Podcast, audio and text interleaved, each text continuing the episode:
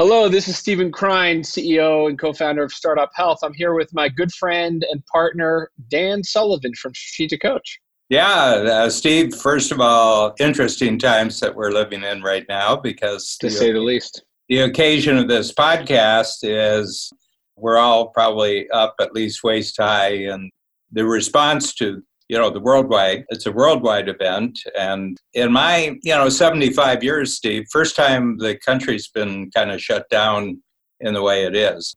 You've had other events economic events but you didn't get the social shutdown like we're getting today. Yeah and i think there's an element of this because of the different countries and how far ahead some of the other countries are to kind of see what's coming down the road that's kind of adding to it but it's literally like a slow drip each hour of each day with more and more of the shutdown kind of taking mm-hmm. place a lot slower than something like 9-11 and others affected not only the country but the world i have a lot of people who are kind of in the high tech silicon valley mentality that national borders don't matter anymore and we're all global citizens and it would be better if people can just go where they want to go and they don't get stopped at borders. And I said, well, this kind of tells you why borders are still important. You know, like it's very, very, very important. And I said, countries are very, very unequal in their capabilities to deal with emergencies and emergency events.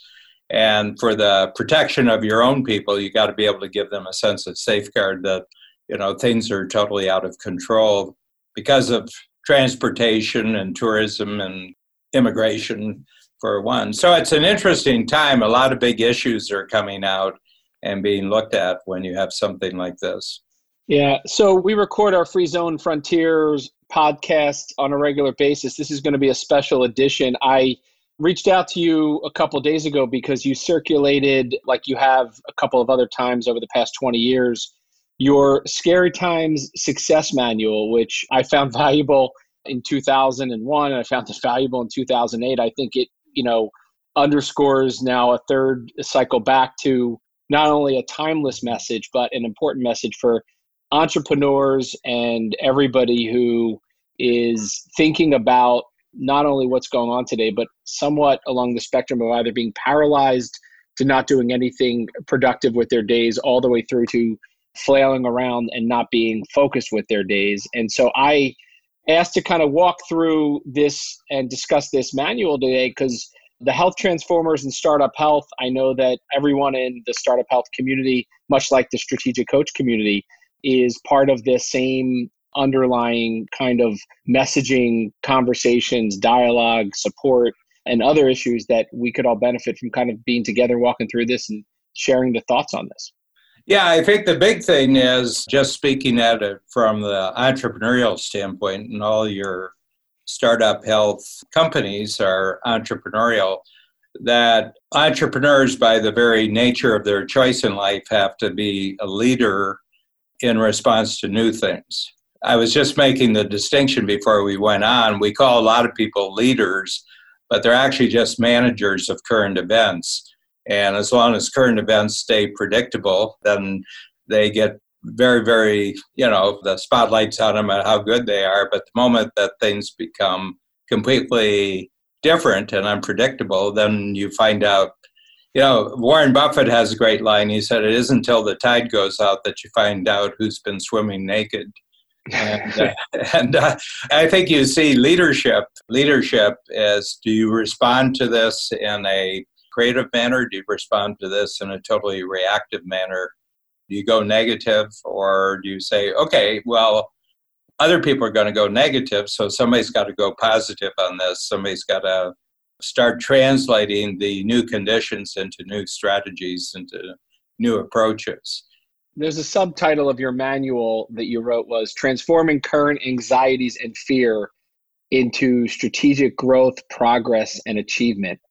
I think therein lies the opportunity for this discussion today because as I mentioned before we get on the call, we've got 325 companies in startup health, entrepreneurs, you know, co-founders, probably five, 600 collectively, who probably fall on the spectrum of either able to do something every day to contribute their unique ability, their technology, their solutions, their company's efforts to either COVID 19 directly, to the pandemic response, to future pandemic responses. And then there's a whole bunch of others who either haven't yet gotten to figure out how they might contribute, but might be feeling helpless and almost so fearful and paralyzed that they don't know what to do. And so I can't imagine that doesn't represent almost the entrepreneurial world at large, which oh, is yeah. those that believe they can do something, those that don't know how they can do something, and everybody in between. So, can we zone in on that a little bit yeah, around yeah, the notion of like the range? I'd be happy to. I guess part of it, you know, you have to go right back to personality makeup. I was kind of born with a contrarian brain, so anytime the crowd is going in any particular direction, I know that the answer is in the other direction. So when there's a lot of panic, I go very cool. I go very, very, I tend to get more focused and more simple in my thinking when it's going that direction. And why that is, I don't know. But ever since I've been a kid, Dan just never goes along with the crowd. But generally speaking, I've surrounded myself increasingly. I think this is an important point that I'm making here, Steve, is that by and large, the people I hang out with are outliers, you know, and the least original and the least creative member of Strategic Coach probably sticks out as an outlier back home. Well, there's all sorts of kinds of outliers. There's outliers in how you make your money, but there's outliers in how you just respond to general events people see this as a disaster, but I had people in last Wednesday in Toronto, and they said, the only thing I'm uncertain about is where the bottom of the market is, so I can really pile a lot of cash. All the cash I took out six months ago, I want to know when I get back in. So they were already ahead that something of a reversal or a correction was going to be had in the market and their only uncertainty is is this the low low or is there a lower lower? So that's a totally different mentality to people who got blindsided by this and they said no no no that sort of thing isn't going to happen again in the way it has in the past which is usually not a sensible attitude. But it's the first time it's been biologically triggered in the way that we're experiencing it right now. We've had like energy as the cause for disruption. You know, energy supplies were cut off, or weather. You know, I remember. You know, you had the experience yourself in New York City of Sandy. You know, then it yep. really disrupted the city and everything like that. But I think this one's in a different category. I was talking to Shannon this morning, and I said, you know, at the end of this century, it'll be looked back. This will be seen as a major event. Yep, yep, no, definitely. And I think living through it with the tools, both social media and news cycles and some of those things, obviously exasperated. But I think they also give new tools like connectivity and collaboration and others that can be used, like we're doing today, to disseminate a conversation to our communities. You created these 10 strategies 20 years ago. They're clearly timeless.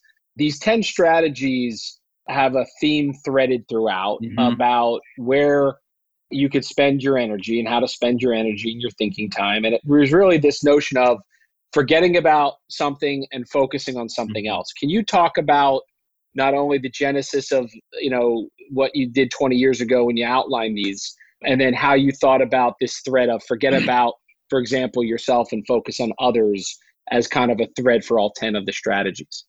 Yeah, well, the trigger, Steve, was actually 9 11 itself because I was in Chicago doing a, quite a big workshop. I had 60 in for the day. And our clients tend to fly into Chicago. They don't live in Chicago, so they come from the States. They also come from overseas. And we were an hour late time zone, so I hadn't tuned in the news that morning. I came to the office it was already an hour later, and I think both planes had hit the two buildings by then. So our team, one of our team members brought a television out and they put it on the concierge desk. And I walked in and I said, What happened? And they told me, I said, Get that TV out of here. I mean, I said, You're just putting gasoline on a fire here. And then, you know, half hour later or an hour later, we started the workshop we had already put game plans and what we were going to do for the day. So Babs got the team members together. And there was another coach in, and this was Adrienne Duffy, and she had 40. So we had 100. We, you know, we had 100 people. And I would say 90 of them had to think about transportation, think about their families. So I walked in and I said, you know, when I was little, my mother told me about Pearl Harbor, what Pearl Harbor was like. I said, this is Pearl Harbor. You know, this is an attack and it's closer to home. And I said, so in the next 10 minutes, you have to make a decision. You're either on your way home right now or you're here for the day. So it's going to be one or the other. It's going to be digital. It's going to be one or it's going to be 0 mm-hmm. You can't be in between. You can't be here and thinking about going home. And you can't be going home and thinking about the workshop. I said, you got to make a decision. And that kind of set a dividing line for me that the only people who get trouble are people who don't make a decision about how they're going to respond to it. And the first theme, I have the first strategy, I'm just reading it here forget about yourself, focus on others. So I said, if you're going home, you got to prepare your mind of how you're going to be useful when you get home. But if you're here, use the day to handle yourself for the next 90 days because this may be the last time you can actually think about yourself, and the rest of the quarter has to be how you're going to help your family, how you're going to help your friends, how you're going to help clients, customers, and so on. I started reflecting on that. And first of all, half the workshop was gone 60, half the workshop was gone in 10 minutes. They went out. Yep. And our team got everybody transportation that day. Everybody got transportation. Now, some people bought a brand new car, SUV, and they had a friend back home who was a dealer, and he says, Yeah, I'll give you a good price when you get back home. That's their transportation. But we got everybody out. It was pretty much equal in the other workshops. So probably 50 out of 100, you know, they weren't doing a workshop that day. But I got thinking about it, and then we were especially sensitive over the next couple of weeks to all of our New York area clients because it was ground zero. And, you know, we had some real serious situations. One client lost 215 clients that day. One of our financial advisors, they were Cantor Fitzgerald, which was mm-hmm. the big firm at the top, and he lost 215 clients that day. You know, we had other stories where people were directly involved and new people and everything. So, right off the bat, we said as soon as, you know, it's possible and as soon as you know it's convenient for everyone else. We're going to go to new york and we're going to put on a special event for the new york clients which we did at the four seasons. Yep i remember it. And uh, you know we had about 100 show up not all of them clients but their friends or family and everything else. We brought everybody. And i said i got to create something special for that. So that was the genesis of putting together the 10 strategies. And then we read through them but i had a kind of a worksheet where you could actually make the strategy specific to your situation how would you do that? Who are the people that you're going to focus on? And just give you know a snapshot of each of the strategies as an actual game plan. It was a big hit. What we found was we kind of packaged it and put it in presentable form and then we got a lot of requests for pdfs you know for the file and we estimate just what we knew. This probably got distributed to a couple of million people in the next month or so. So that was it, you know, and then you went on, things kind of got normal and you went on living. But 08, 09, you know, it's the same thing. And we got out. And what we noticed that it hadn't aged at all from one crisis to the next. There seemed to be something constant and useful about the strategies, regardless of what the crisis was. And we found the same thing a week ago, two weeks ago with this one. And, you know, I said, I don't see any copy changes here. It's kind of useful right now, too. Yeah, and I, and I think that was my reaction when you sent it out last week. I shared it with my community and got a lot of really positive feedback about people wanting to discuss the strategies. I think it is important, and I'm glad you just told that story because I think this is not something that you created, you know, two weeks ago. And so not only does it stand the test of time, but I think it underscores not only the underlying message of we're going to get through this, but you can either lean in and be part of the solution or you could lean out and either isolate yourself or be a part mm-hmm. of the panic. And so I'd love to run through just quickly the 10 yeah. and then go back and talk about a couple of them in particular. But let's just read through each of the okay. 10. And just because of time, I want to do it up front yeah. and then we can come back to them. But you talked about this first one forget about yourself, focus on others. You touched on that.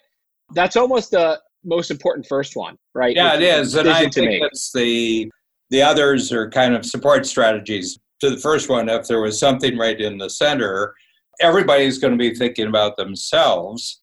And in doing so, they're not even going to be useful to themselves because they're cutting themselves off.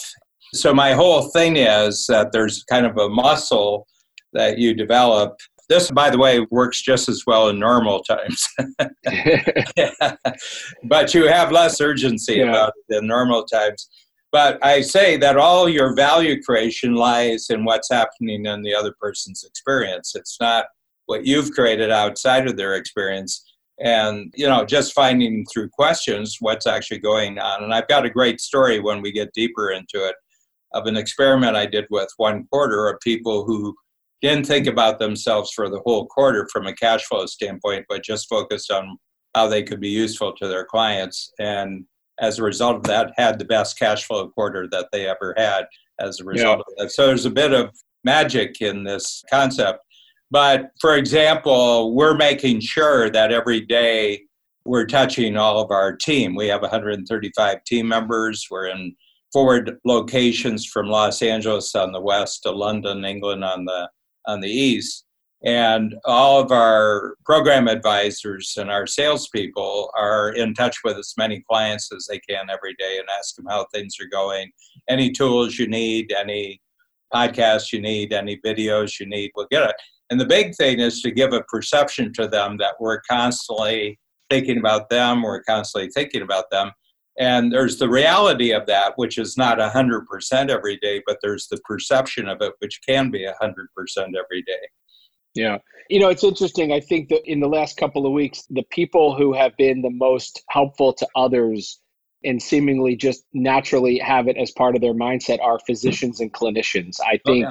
more doctors and you know my brother and others in my family are physicians, but friends and strategic coach members and a lot of our community is made up of MDs and PhDs and clinicians who are born focusing on others, or at least, you know, their DNA is really focusing on others, not themselves. Yeah. And they kind of hit the ground running, trying to be helpful right away with trying to disseminate accurate information, trying to disseminate helpful information, and not adding necessarily to try to add to the panic, but to try to add the helpful information to counterweight the negative or the inaccurate information. Yeah, I agree with that totally. But even then, it's not so much expertise that's the issue here, it's interest. Your expertise will be useful to the degree that the other person feels understood. You know, that listening's a terrific skill. Everybody hears, but not everybody listens. So, one of the tendencies is not to be an expert on a situation that no one's ever experienced before. We'll come back to that. yeah. Because that's an interesting comment about how people are focusing on others or at least attempting to focus on others and like you just said there's some distinctions there so number two forget about your commodity focus on your relationships yeah and i'm using commodity here steve in the more general sense that we all have something to sell for some of us it's more tangible and it's kind of like a product for some of us a service but the whole thing is that in this particular situation, a lot of this is just coming to an abrupt halt. There is no transactions that are really, really going on. As a matter of fact, you're discouraged from person to person transactions. We're into a point where you're going to have to do this digitally, you're going to have to do this virtually. But the whole point is our commodity is our workshops where people show up to. And right off the bat, we said, you know, this is just not acceptable when the attitude is that transportation is adding to the problem that you know being in large groups is adding to the problem. So we got to cut this out. So that commodity which is really the backbone of our financial success of our company we've got to suspend that okay?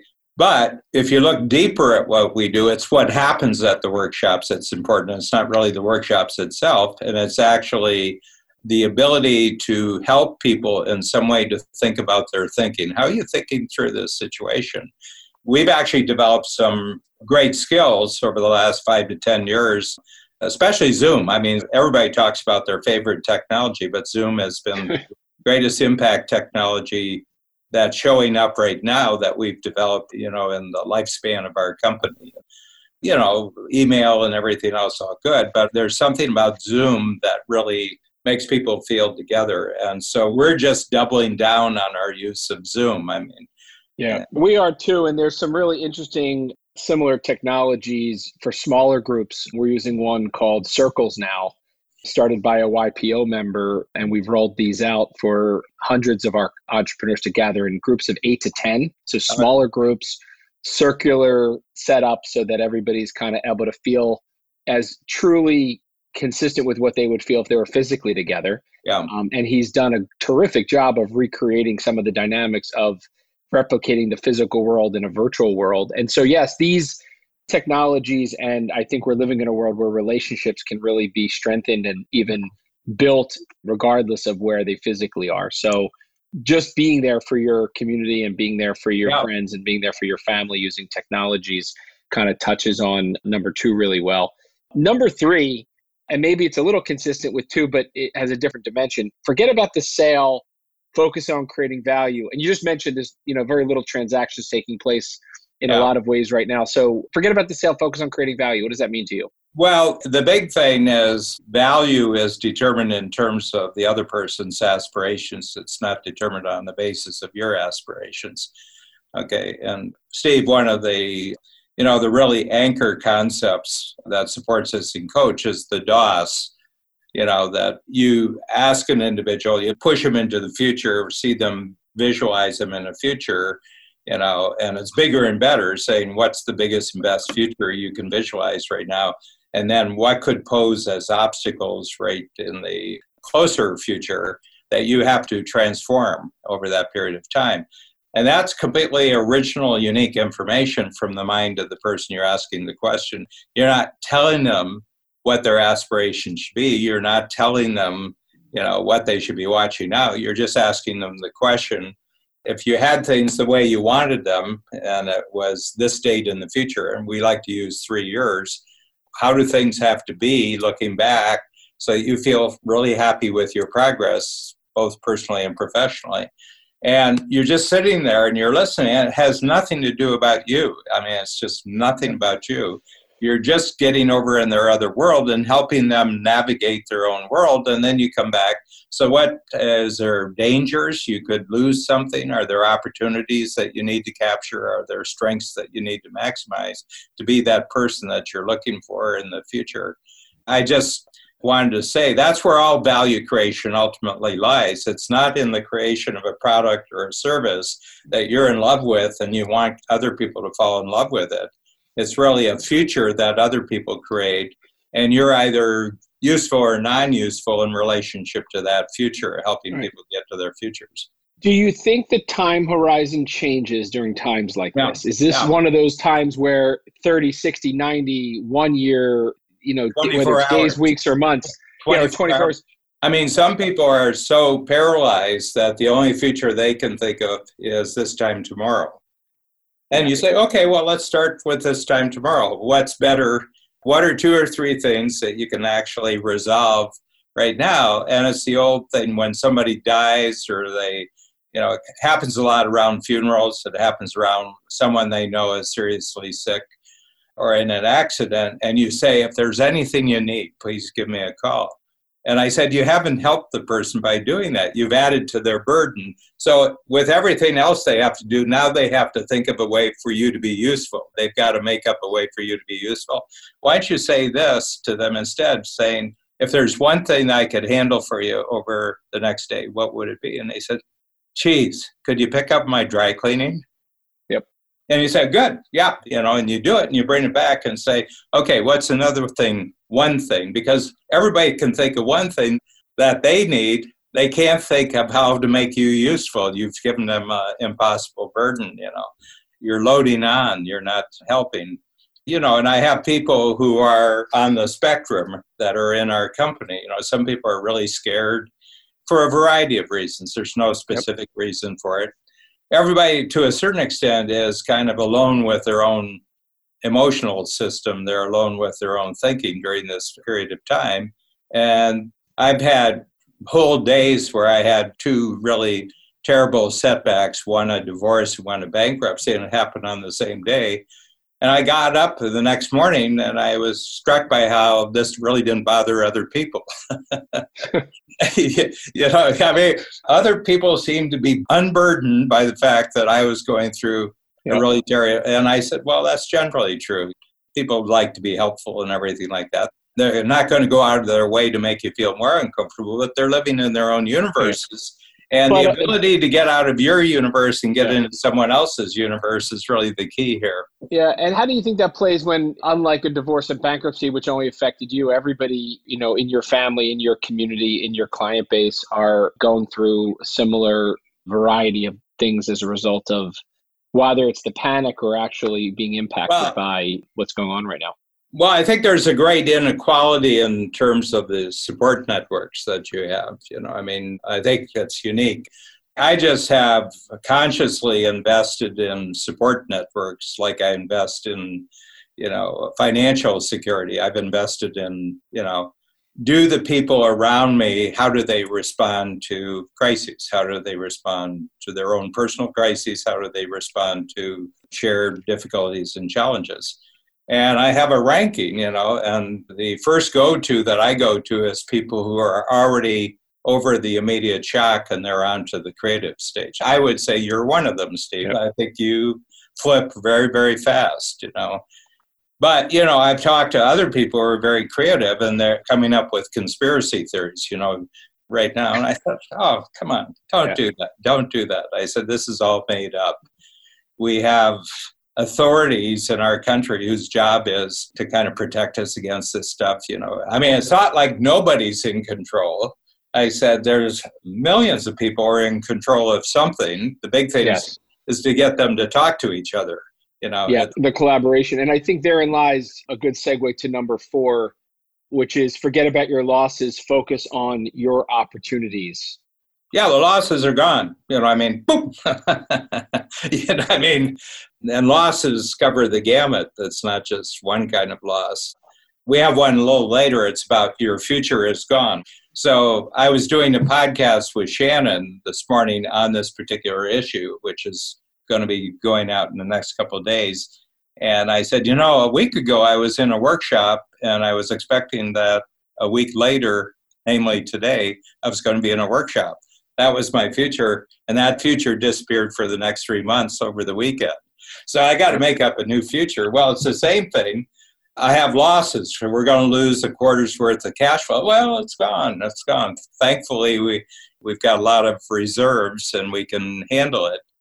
So uh, so it's gone. And i remember viktor frankl who wrote man's mm-hmm. the first day, for meaning. first day at auschwitz the death camp and he and his wife were on the same train car from Vienna. And as soon as they got off the train car, she was separated and put into the line, which was they were going to be killed right away. And he was put in the work line. And after they had shaved him and given him a striped uniform and everything else, he realized that they hadn't spotted his wedding ring. He took it off and threw it away. He says, That's gone now. She said, My heart and she said, I can't have this because that's all about the past. She's already gone. And he said, I'm dead if I don't accept that she's gone. You know. And I think that's what kills people is the hanging on to the past when something brand new has come along. So that's a powerful example of forgetting about your losses. I think today there are lost futures, there's lost financial security or cash flow confidence, things you just mentioned. Lost careers. Lost careers.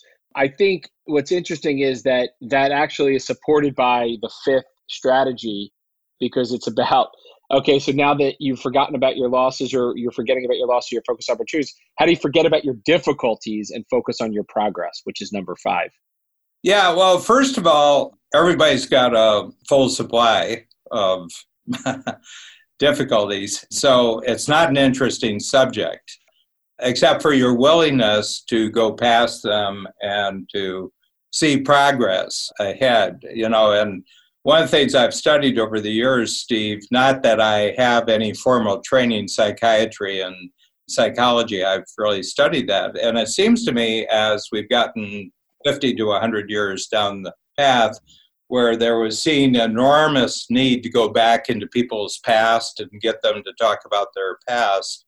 They're finding, with the exception of extreme trauma, where you can actually use hallucinogenic drugs now to actually have people go back and be in the experience and actually allow their mind to actually come to grips with what actually happened to them.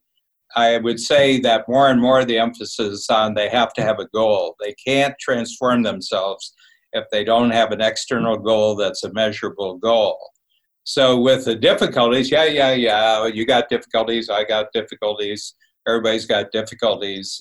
But if you rub all the difficulties in the world together, it doesn't produce one step forward of progress for anybody. And they found that very, very interesting with the 9 11 counseling group, the grief groups after 9 11. Mm-hmm they studied them and they studied people who went into a group and stayed in a group. And 10 years later, the people in the group hadn't made any progress. And the people who went out and got remarried and got other jobs and moved to another city actually had made tremendous progress because they had put out tangible measuring sticks in front of them. You know, new relationship, got to find a new occupation, we have to move, we have to find new schools and everything else where the others were just going back over the day again. They were still caught within the yeah. first three months. So there's a point where you've got to tell the truth that you're in pain, but then you say, well, what's going to get me out of the pain? I've really, really studied the Holocaust. I mean, my mother, when I was six years old, told me about it. She said, You should study this. You should read about this. I'm not Jewish. I'm Roman Catholic, and a lot of Roman Catholics were in on the committing of the Holocaust. But we went to the when we were in Israel in Jerusalem, we went to Yad Vashem, the Holocaust Museum, and afterwards our guide had set up to meet a 90-year-old man who had been in Auschwitz for four years, and he had seen his family actually executed by the Germans. When he was 87, he was 90 when I met him he had gone to a therapist and he said, You know, I've got this hole inside me. And she said, Well, how long have you had the hole? And he said, Since I was 13 years old. And he told the story, you know, of their parents being taken out of the house and executed. And then he was taken, you know, for some reason and sent to Auschwitz. And as a 13, 14 year old, he survived for four years. So he must have had great luck or he had some great skills. But anyway, he ends up in Israel and he never tells anybody the story. So the therapist said to him, You know, you should tell people this story. He said, Well, will it make me feel better? And she said, No, probably won't make you feel better, but it's a story that needs to be told. Yep. So he started telling the story. And it was like he was describing the story of someone else. He was telling the story, you know, this happened, this, no emotion, you know, no tears or anything else. And at the end, I said Can I ask you a question? Do you ever feel any revenge, feelings of revenge towards the Germans? And he lit up and he had a smile and he said, I'm 90 years old. I'm living in a country called Israel, and I have 27 great grandchildren. Yep. It shifts everyone's mindset into a different zone. I found, interestingly enough, over the past 10 days, we started with six of our companies sharing the stories of progress of shifting into helping organizations, governments, foundations with COVID-19, either directly or with, you know, indirect help.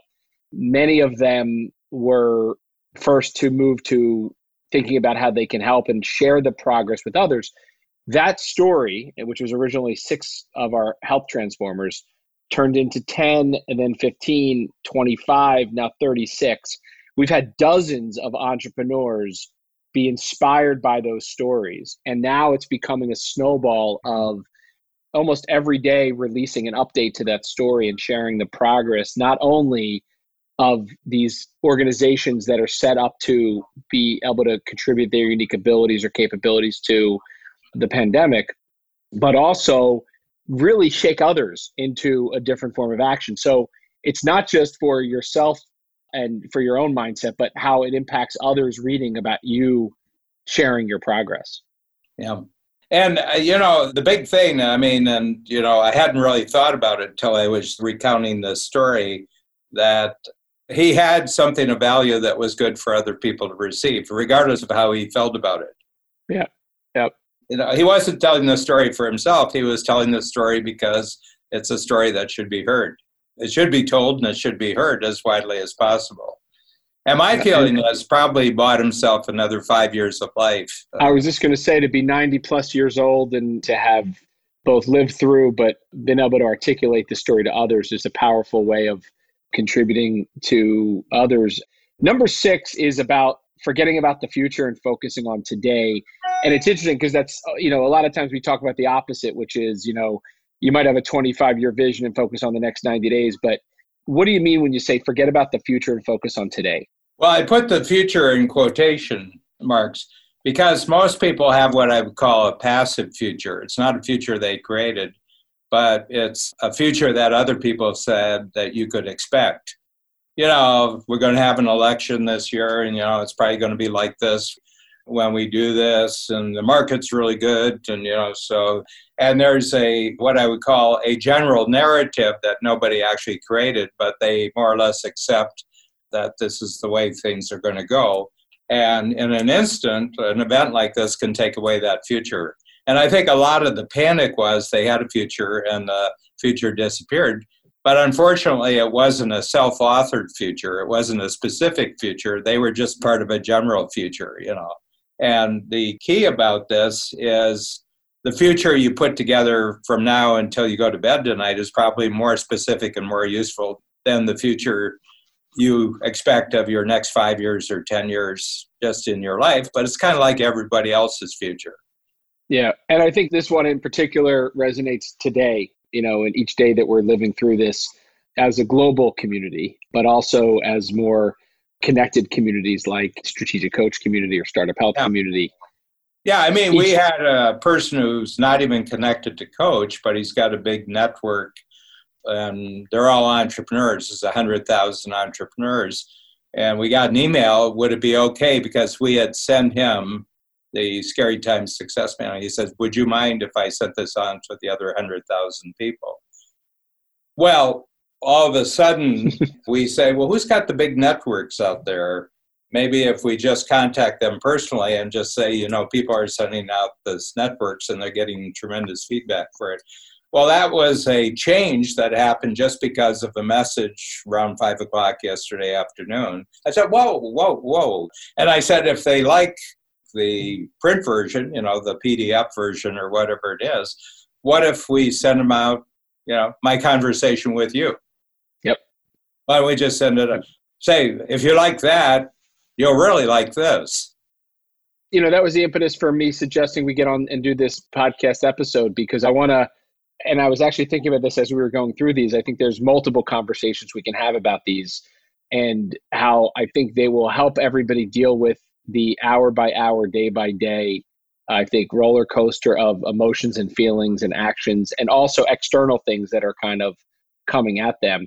I want to make sure we get to the last few here because forgetting about who you were, focus on who you can be. Yeah. Um, you touched on this earlier, but I want to kind of circle back to this because this is one that I think is going to really resonate with the entrepreneurs in my community who were already working on innovation in healthcare and quite honestly, for the last couple of decades, there's been a tremendous amount of resistance towards these new technologies, yeah. towards digital, towards telemedicine, towards data, that the traditional healthcare system was resisting and rejecting. Yeah. And I think in an instant, those companies now have, forgetting about a new lease on life, they have an important purpose oh, to yeah. present their solutions and not be stuck in the 20 years or 10 years or five years of getting beaten up like they have been about their solutions coming to market. There's a useful exercise specifically related to the particular innovation or the particular market they're working on. How does this change everything? You know, I mean, there's a good exercise. How does this change everything? Compared to three months ago, how do you think things will be three months after that? And I think you'd get some tremendous fast forwarding of people's plans that would come out of this exercise. But I was just thinking, I'm a big history buff, and I just completed probably the best history of the Pacific War, the Americans against Japan. It starts with Pearl Harbor, and Pearl Harbor was really decisive. You know, it lasted total maybe less than an hour. The entire attack was less than an hour. But the entire future of the U.S. Navy changed in that hour because the admirals who were in control of the Navy, going back 50, 60 years, were the battleship admirals. You know, the future of warfare. There was a great book, one of the greatest books about naval, that the future belongs to battleships. Bigger the battleship, the better the future. And in an hour, the Japanese, using aircraft carriers, had knocked out five or six of the major battleships. It was the Pacific Fleet when it was badly damaged or it was at the bottom of Pearl Harbor. The only offensive capability they still had was the aircraft carriers.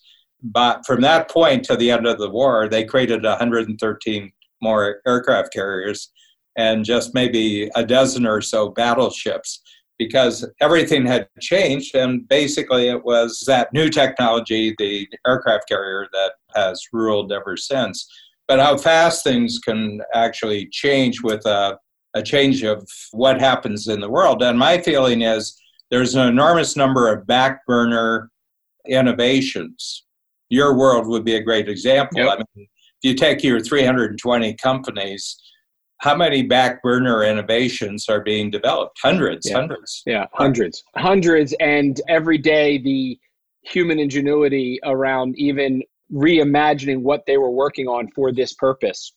Suddenly they become front burner, you know. Yep. The, yeah. Yep. Well, and the 1930s, which was the worst economic period in the history of the United States in the 20th century, was one of the most innovative and the reason is that while the old stuff is not getting us out of the dumps. Why don't we try some of the new stuff?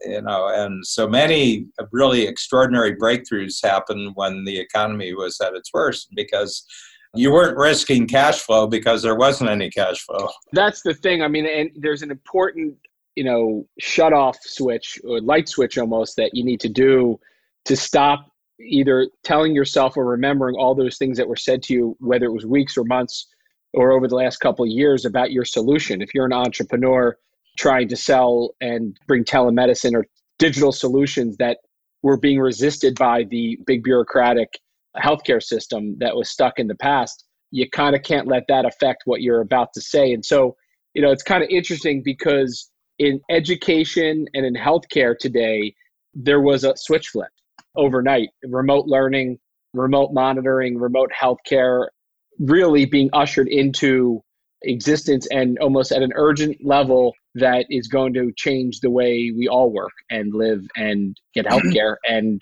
get educated. Well, it was funny because last Monday I did workshops in Chicago for the whole week, but on Monday is healthcare day in Chicago. So Northwestern University Hospital is our center for a lot of different specialties. And I went to a hematologist it's so funny because it's the top floor, 21st floor, and I got up there, and, and the waiting room is packed with about 80, from my perception, of coughing old people. And I was sitting, I was sitting in, in there, and I said, "Wow!" I said, "I'm going to push for a private elevator, you know, to get to these appointments." Yep. And I went in and I talked to a hematologist, terrific hematologist. I mean, just amazingly useful to me. And she said, Look, she says, you've got something that you're going to have forever and it's not going to kill you. So she said, I'll tell you that right now. But it bears watching, and we're going to do some very latest blood tests that we just have right now. And there might be some treatment you can make. And she said it's not an onerous treatment, but it bears watching every three months from now on. So you should probably be getting blood tests with this particular malady. It was really, really great, but I was just thinking that I could have done without the 80 person waiting room in that experience. Yep. Oh, yeah. And that's what we're seeing ushered in. Mental health has been using it for a number of years, mental health professionals and others, but I think telehealth and telemedicine and, you know, where possible, either remote testing, remote monitoring, televisits are going to be the way people expect to now interact with their healthcare professionals where possible And then it obviously reduces the burden of the physical locations to free them up for more things that require it. So I want to touch on these last three because, you know, this one's a hard one. Forget about events, focus on your responses. It seems as though the news cycles are getting, you know, shorter and shorter, even if they weren't short enough. And so everything feels like breaking news, a breaking event, new information. I want you to define, or I'd love you to define this notion of forgetting about events and focusing on your responses when it's happening on a daily or throughout yeah. the day basis. Yeah, well, they're not looking for responses, they're looking for reactions. And there's a world of difference between a reaction and a response. What is the difference to you? Well, first of all, it's a reaction is entirely emotional. A response is intellectual. Okay. In other words, oh, that's interesting information. Okay, so what am I going to do with that information? Reactive is totally panic. They're looking for panic, but panic you can't do without. In other words, that was last hour's panic. I need a fresh, you know, I need a new infusion of panic. And part of the reason is that the news media is panicking right now because the news media, by any definition of an industry, has been in a recession now for five or six years in terms of layoffs.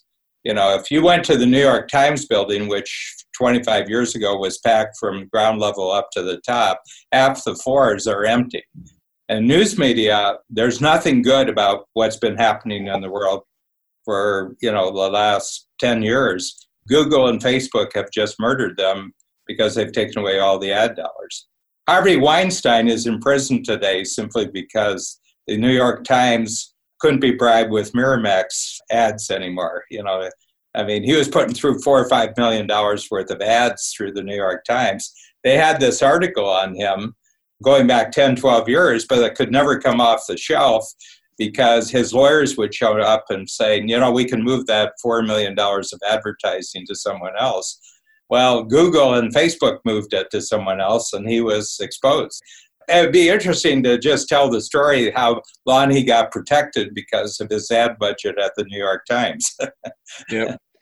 So is the muscle here as you consume the news and the media and maybe it's about not consuming the news and media or yeah. Uh, like you do shutting off you know the 24-7 version of it and actually reading it afterwards to have it curated and filtered yeah i actually you. flattened it out you know i mean to use a current term right now i flattened out the curve is that thoughtful people have thought about this over the last 24 hours and put it into a printed form with you know a beginning a middle and an end.